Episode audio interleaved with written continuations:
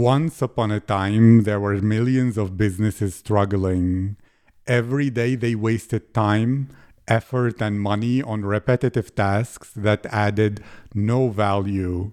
One day, the Better Automation podcast by Procesio came to help them see the way.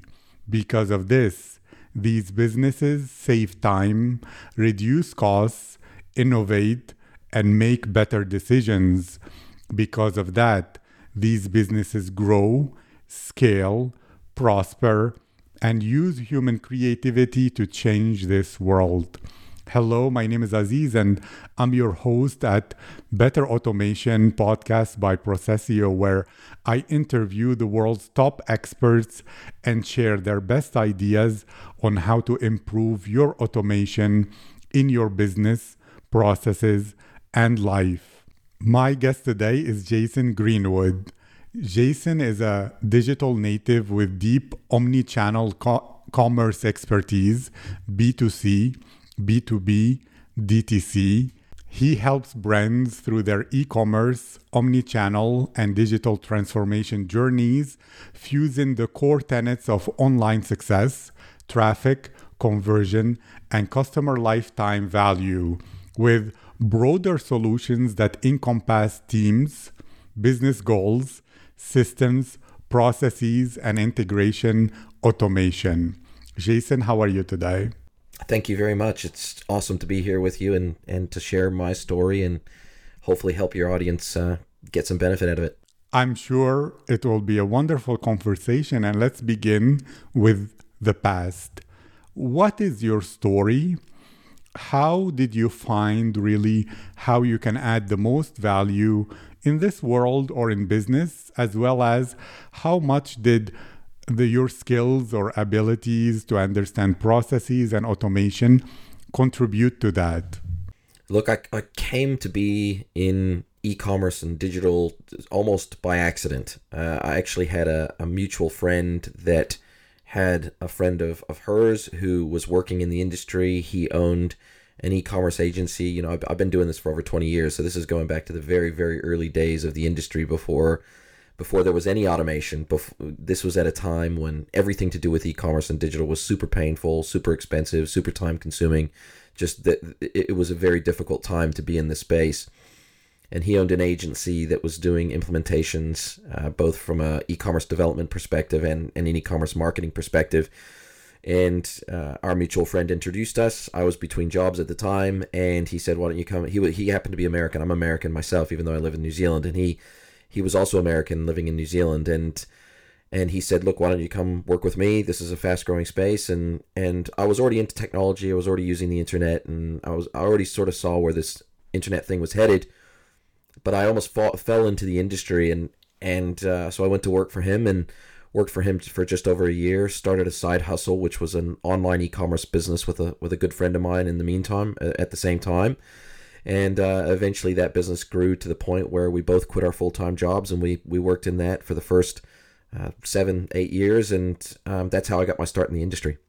I really love that, and it's a really inspiring story. I love when people find their path and uh, their niche that where they can make a real difference. So, to ask you, and I know you do a lot of things, but what, but when it comes to integration, systems creation, and automation, what do you offer people that seems to be the most common need or pain point that they come to you wanting to solve or something you discover by analyzing or understanding their needs that they find valuable even if they didn't see it themselves in the beginning? Yeah i mean a lot of a lot of clients that i work with they don't realize that today's systems can be largely integrated and automated particularly if they're running SaaS platforms. I mean, the the SaaSification of the world, the APIification of the world, has started to take over. You know, all almost all software actually, regardless of vertical that that software operates in, and particularly for e-commerce, you know, SaaS over the last five to ten years, almost every major platform has moved to a SaaS model, or the the platforms that have taken the lead in the space have tended to all be SaaS platforms. So whether we're looking at e-commerce and Shopify, BigCommerce, Salesforce, Commerce Cloud, VTEX, those are all native SaaS platforms with open APIs. Whether we're looking at CDPs, PIMS, point of sale systems, marketing automation, um, whether we're looking at uh, warehouse management systems, order management systems, pretty much every leading piece of software in the space now, uh, not 100%, but but getting pretty close, are SaaS native SaaS platforms now, and those SaaS platforms because the infrastructure is built out by the vendor, the way in which you connect to those platforms is via APIs, API connectivity. And so those platforms really lend themselves to integrating with each other and sharing data with each other. And so whether you're using standard middleware or whether you're doing point to point integration between those systems, they really are designed out of the box to talk to other systems and use common language and common data formats, um, you know, such as uh, JSON and XML, etc. And so they're using they're using very common um, linguistics to speak to each other and share data with each other. And so a lot of brands they don't they still to this day they don't really understand that that's the case, and they don't fully understand the technology behind that. They don't understand. Uh, you know that these systems were designed from the ground up to be automated and so when I go in and I first start talking to these businesses and I look across their organization and we see a whole lot of manual steps, a lot of manual processes, a lot of double handling of data, a lot of cut and, cutting and pasting of data across systems, um, you know, their their eyes light up. When you start to share with them some of the things that we can do through modern automation automation tools, through modern integration platforms, even even using tools as simple as Zapier to connect certain systems together um, you know, I, I don't I don't work with Zapier personally, but but you know, there's a lot of systems that have Zapier connections, and they're pretty much plug and play for for even small businesses. And so when you start talking to businesses about what is possible as of 2022 in terms of automation, uh, specifically process automation, it really does blow their mind and it starts to open up uh, their mind to to really how they can start to redeploy internal resources to value add actions within the business and, and value add actions for their clients as opposed to doing these manual processes that add no value to anyone and just have a huge cost associated with them. I love that, especially that I re- I'm really aware of the value that what you said, changing and redeploying resources to value added things, to say it in simpler terms, well, people were doing repetitive tasks. Their time now will be freed to do things that are much higher value the things that bring in the money or the things that only a human being can do as well as well the Procesio, who is like creating this podcast, one of the uniqueness about them and they're competing in this space is that anything that you can create an API for, even if it doesn't come with that, it can be it can be integrated into a workflow. There are some um, things that are not SaaS, like you said, or don't have a native API. Well, you can have someone or even your own legacy or unique proprietary software. If you create an API for it, you can uh, add it into a workflow for automation. And since you have a lot of experience in this domain, is there a project or something that you have been involved with where the ROI on automation has been so significant that you're proud of it, or it's something, a unique case study and use case for automation that you still remember until today and think, wow, that was, that stood out from all the other projects? Yeah, look, there's many. Almost every single project has significant uh, integration and automation associated with it nowadays. There's very, very few e commerce projects or even broader commerce stack projects, whether it be ERP, CRM, doesn't really matter the system. Basically, once you start integrating those systems together, you you bring efficiencies to the table. But this is going back to the days when I was still working uh, as an e-commerce manager with a merchant, and so I was e-commerce manager for HealthPost, and and by implementing a brand new warehouse management system and integrating that with the broader ecosystem. So we integrated the warehouse management system with both the ERP and dispatch and logistics systems. And what that did, we, we implemented um, as part of that system, it had the concept of chaotic put away. And chaotic put away is a methodology of organizing your warehouse, physical warehouse space, uh, using basically AI and machine learning to put products away in a non human understandable way. So if you're manually organizing your warehouse, for example, then you have to organize your warehouse usually by maybe a category is on a specific aisle or maybe maybe products are organized by brand and alphabetized or you have to organize your warehouse in such a way that humans can understand when they go when they receipt products into the warehouse they have to go and put them away in a place that when they go to retrieve them for pick pack and dispatch that they understand where to go looking for a product that's on the pick list whereas with a warehouse modern warehouse management system like we implemented that does chaotic put away, it knows all the tiny little holes and gaps throughout the entire physical warehouse of where inwards goods can be located. And it, it, it doesn't need to organize it in a way that it understands because it knows down to the physical point of location in that warehouse where every single unit of every single item is located. And by use by shifting from a manually organized warehouse to a machine organized warehouse, there was over an over 20% improvement in warehouse space utilization. So instead of having to keep spaces free, uh, even though even though there may have been a gap in the warehouse, if you manually organize the warehouse, you need to keep spaces free for products that that live in that space. So if, if you have an alphabetized warehouse, for example, you have a product with a specific brand name and it lives in this in this cubby hole.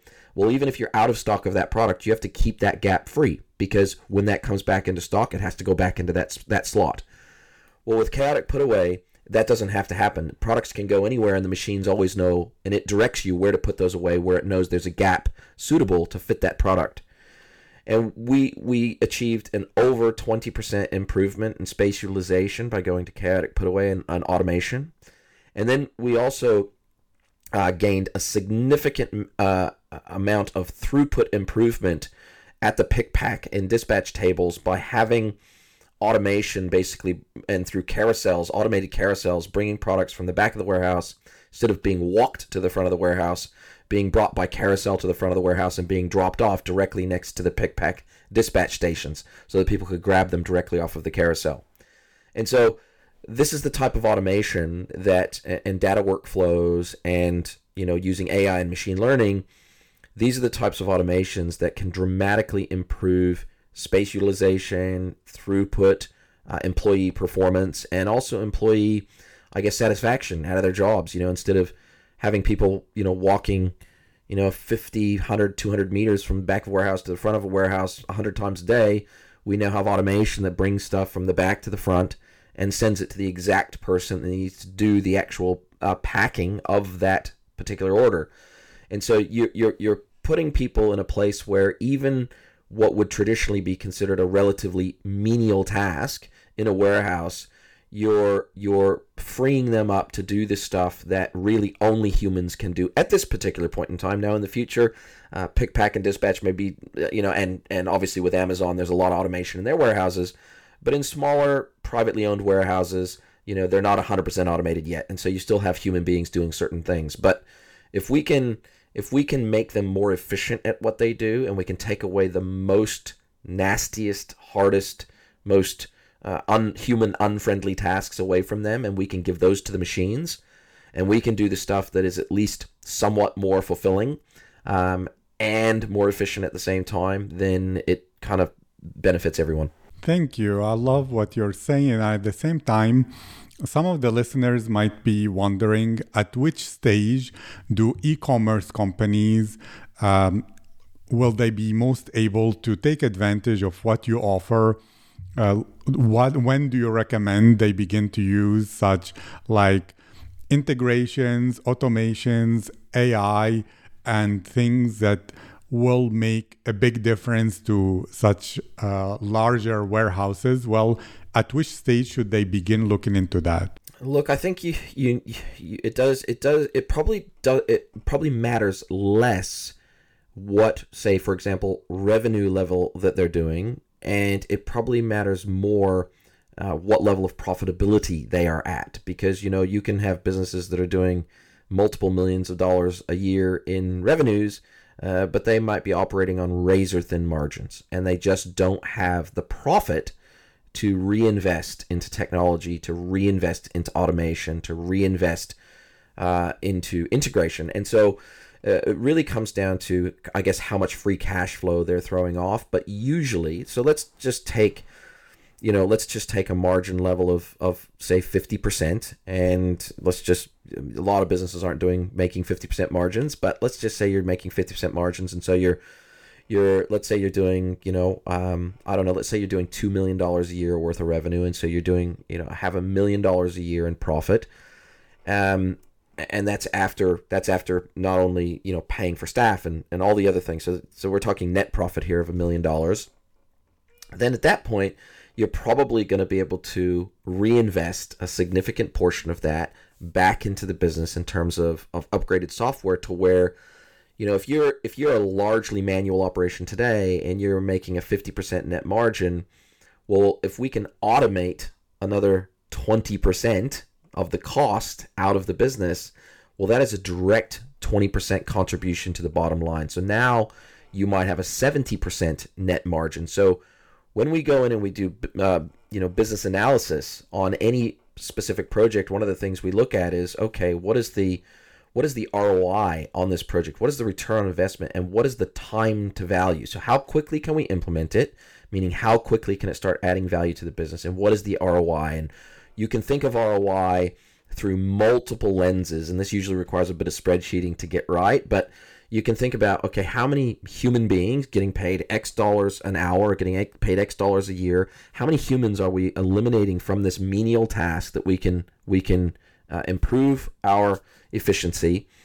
And therefore, we know how much money we're going to be saving, how much efficiency we're adding, and therefore how much you know dollar value we're adding to the bottom line. So there is a process of business analysis and business case creation for just about everything that is done in our industry. But then there are also some times where uh, they are table stakes. So there's certain things in our industry that are considered table stakes nowadays. And when you start out as a business in our space, if you aren't starting kind of at that minimum level, then you're not going to be competitive even from the start.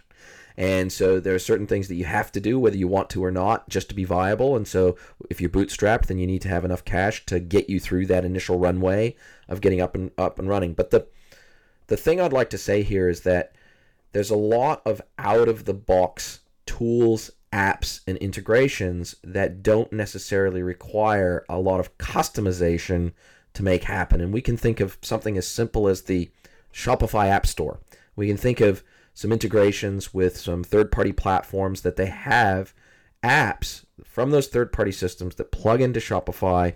Pretty much you install the app, it connects to the third party system. Let's say it's a logistics system or a 3PL provider system or, or and the like, and or it's marketing automation or whatever. And these automations and these integrations, they take virtually zero effort from the brand to implement. Now, there are custom integrations sometimes that are required, but there are a lot of out of the box things that happen in our industry now that the ecosystem has built out over the years between common systems. So let's just take uh, ERP.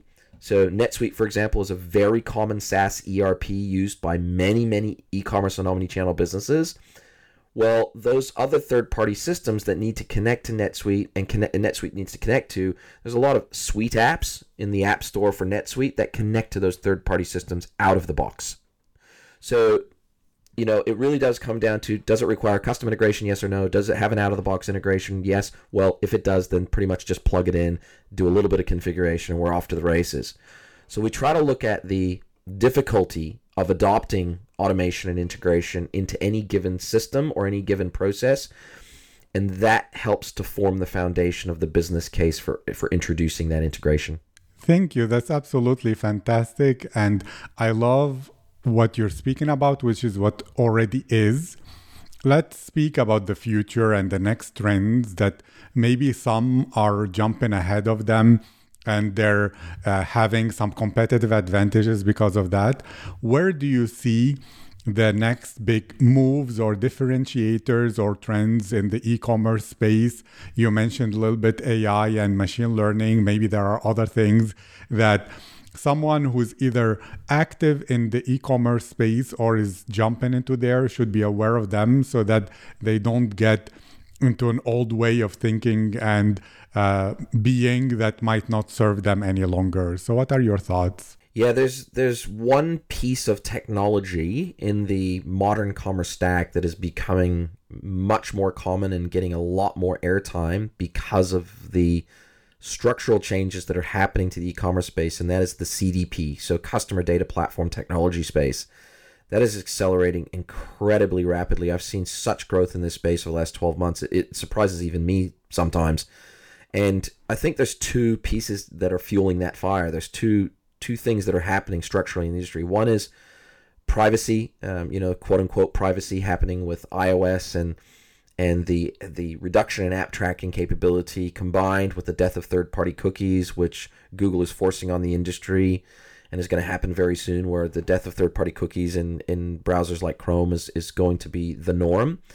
And so the ability for brands to track customers from the point of, say, a campaign, whether that be paid or organic, and a customer coming through a website, going through a customer journey, buying, maybe doing a, a product return at some point, interacting with customer service, etc., etc., etc. Maybe interacting with a physical store, plus interacting with an online store, plus interacting with a marketplace that the brand might sell on.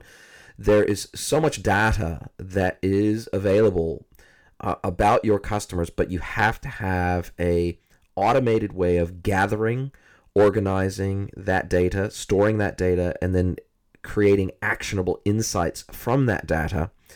And CDPs are uniquely positioned to do exactly that. They are designed specifically to do exactly that. They are designed to ingest data from multiple systems, whether that be an ERP, e commerce website, a point of sale platform. Uh, they, they are designed to ingest data, customer data and transactional data from multiple systems to crunch that data, to join the dots between the two, to understand those connections between the two using AI and machine learning, create both automated and custom segments of those customers for use across things like Google Ads, Facebook ads for retargeting, remarketing, as well as cohort creation and going out and, and acquiring new customers that look like quality segments of existing customers, plus being able to remarket to customers via marketing automation and email and text marketing, etc based on those highly granular, highly profitable segments that are being crunched and created by the CDP platform, that has become a almost a must-have in the modern commerce stack. And that wasn't true even even 12, 18, 24 months ago. That was not true, but the amount of discussion that's happening in the marketplace now with with eh, almost every major brand it is becoming a very very big thing because it is it is increasingly impossible for a human being even using spreadsheets etc to do the type of number crunching and the type of of you know business intelligence that you know using something even like Power BI brands are having to spend huge amounts of time and huge amounts of money setting up the tooling and the the rule sets inside of Power BI even if you're plumbing all of your data into Power BI to do the same level of work that most CDPs do relatively easily out of the box. And so we're, we're seeing bespoke, you know, built for purpose, purpose built systems like CDPs being plugged into the commerce stack to meet very, very specific needs of the market at, at a very specific time. And the pressure on brands to understand their customers better, understand their customer lifetime value, uh, you know, understand uh, their cost to service of those customers across specific channels to be able to understand the behaviors, the very granular behaviors. Say, for example, a customer shops across two of your physical stores on a regular basis and shops online with you on a regular basis, but their profitability in it when they shop in one given store versus the other store versus online. If you don't understand what their what their CLV customer lifetime value is and their average order value, for example, their returns costs, you know, hey, do, do they return more when they buy online versus when they buy in a store? Do they spend more when they shop in a specific store versus another store? Unless you can understand these things, and unless you can understand what the levers are that you can pull with that customer to get them to continue to take the most profitable behaviors possible with your business, without that data and without the understanding of that data, you can't do any of those things. And you can't service that customer in a very personalized one to one way.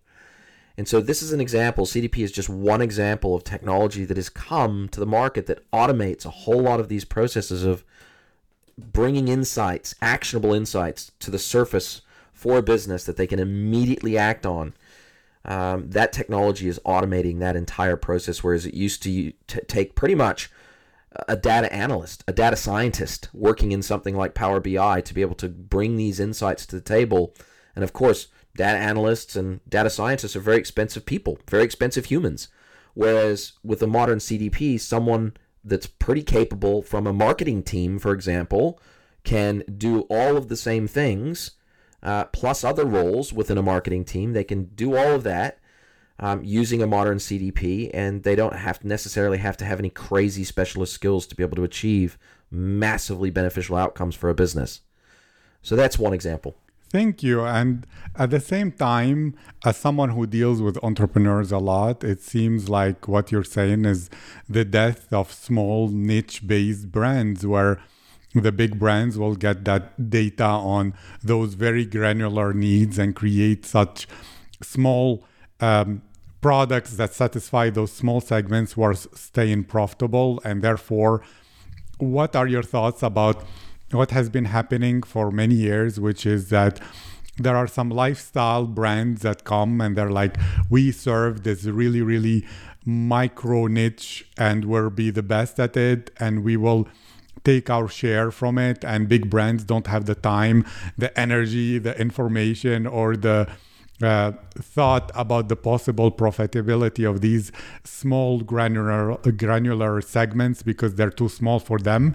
Are you saying that now because of those CDPs and all that information, brands will compete in, within those smaller granular pieces and therefore the hobbyist or the small entrepreneur has no there will be you know like the mom uh, uh, the mom and the pop and mom shops when amazon came or when any of the bigger brands. Is this a correct understanding? Yeah, I think there's two pieces to this. One is that there's probably always going to be room in the market for small, nimble, niche competitors that are servicing, that are identifying and servicing a need that is probably too small, at least in the beginning, for competitors like Amazon and the other major retailers to even pay attention to. You know, when Amazon decides to take over a new category, and by take over I mean own it and sell directly in competition with third party sellers on their own platform and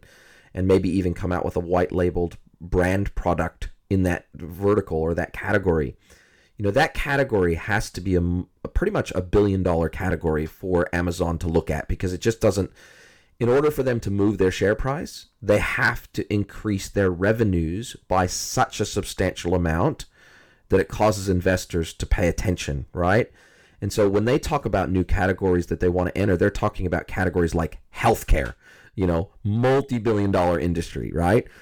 And so the massive players just don't have the desire or the ability to attack micro niches, uh, you know, at least at the start. Now, small businesses turn into medium businesses, which turn into big businesses, which turn into acquisition targets. That's that's the typical pathway, right? So you have these tiny businesses, you know, and I'll use, you know, my wife, her sister has started one of those very small online only businesses, pure play online business. It's called Boba by Me, which is a, a boba tea kit re, re, retailer. They sell online, pure play online business. And she's she has uh, she's a basically like a, a, manufacturer effectively. She she buys in the products from overseas but she um, but she assembles these kits. So you can think of her almost like an assembler. Assembles these kits puts them together. She's got a very strong brand so the design aesthetic it's very beautiful. And she sips, ships these boba tea kits to her customers uh, to her end customers all around the world and this is uh, a, and she's doing very very well for herself. Now it's still a small business. Don't get me wrong it's still a small business but she's only been operating for like six months. So you know and it's very fast growing because it's a niche that someone like amazon or even the major retailers they just never touch this kind of niche. But my wife my wife is Asian and and obviously her sister is Asian and so she understands this niche and the type of customers that she would be targeting or if she is the type of customer that she would be targeting. So she is part of her community. She is part of uh, that demographic that she is targeting and that, that she's been very successful in because she speaks their language. She is one of them. And so when she's interacting with her audience on th- platforms like Instagram, for example, almost everything she does resonates strongly with them because she is creating content that she would like to consume as a consumer. And so I think there's always going to be space for these small brands, but once they turn into a medium brand, if they continue to see success and then they and then they get to a place. So I I work with with primarily B2B and D2C brands that are doing say th- minimum of 3 million dollars in revenue or more. So they've found a level of success. They're not a massive company yet. 3 million dollars is not a massive business. That's still a, a medium-sized business by by almost any standard but they by by the time they've reached they're starting to think about scaling once they get to about $3 million worth of revenue and they have the resources to be able to execute on the type of recommendations that I'm able to bring to the table to take them from 3 million to 300 million, right? And so that's where I can start bringing a lot of value based on my experience to help them hyperscale, right? Um, up until that point, that's why I produce a lot of free content because those business, those small businesses, like my wife's sister, they they need the help that they can't necessarily afford, right? And so I put out content literally every single day for those small businesses from zero dollars worth of revenue to say three million dollars worth of revenue. They will get massive benefit out of the content that I put out that covers off a lot of the more basic stuff that will allow them to get from zero to three million. And so, uh, to answer your question, I know it's a long answer, but I think there's always going to be an opportunity for these micro niches to grow and to service customers in a very personalized way. And once they get to that, you know, get they'll probably get bought and acquired by maybe a, a larger company and a larger company and a larger company. And then once that category gets large enough for the biggest retailers to actually have an interest in, then they'll just either get acquired or they'll start a competing brand, etc., etc. So I think there's always going to be the category creators and the category definers, and that's usually starts with with a small business of some variety. Thank you, and that makes me even more curious. So you have a lot of wisdom and experience and expertise in e-commerce. So if anybody from the listeners would like to learn more about Greenwood, Greenwood Consulting, if they want to know more about the Fit for Commerce framework, can you share more about that as well as the best places for them to go to consume your free content, to get in touch with you? And I will write some of those links in the description, of course. Absolutely. Well, I'm I'm pretty much everywhere. If you just Google my name, Jason Greenwood, you'll pretty much find every channel that I'm on. But uh, where I publish most of my content to, or where I'm most active, is on LinkedIn. So if they go and follow me on, on LinkedIn, then they'll get, you know, pretty much almost every single day I publish content. And even when I produce content on other channels, I'll usually post it back to LinkedIn. I've got also got my podcast, which is the At the Coalface podcast, and it's on on every single podcast engine. So you could just search At the Coalface podcast, and and you'll be able to find that, and you'll be able to follow me. I put out a new episode every single Thursday morning, New Zealand time. Put out a new episode, and I get to interview people across the e-commerce, omni-channel, and retail tech space, and and put out a lot of content of my own as well. And then, of course, if they if they you know have an interest in potentially engaging with our business and, and our consultancy, then they can just go to greenwoodconsulting.net and they can see everything about how we engage and the services that we offer and how we and how we do it. And we try to be very unique. So we we do something we, we basically have a consulting as a service so it's almost like a saas platform for for consulting so we, we do it on a subscription basis and that's a really unique engagement model that doesn't really exist. Uh, i'm not aware of any other consultancy down here at least in anz that does it the way we do it. So go and check that out. And uh, yeah be happy to have a discussion. You know dm me dm me if you like on linkedin and we can have a chat. Thank you, Jason. It was an honor and a privilege. And for all the listeners as well, I want to share that there is a possibility for them to request access to get a free account at procesio.com, where Procesio is within this automation community a new competitor, a modern low code, no code platform for advanced automation and creating an enterprise grade backend for your software. So check the link in the description. It's a privilege and honor. And I wish you a wonderful day there in New Zealand and to continue to help people because the work you do really provides livelihood gets the customers what they need the those segments and granular um, personas that wouldn't be served well you're helping them get served and that's really wonderful. Thank you very much. Absolutely my pleasure and i look forward to uh, maybe being on another time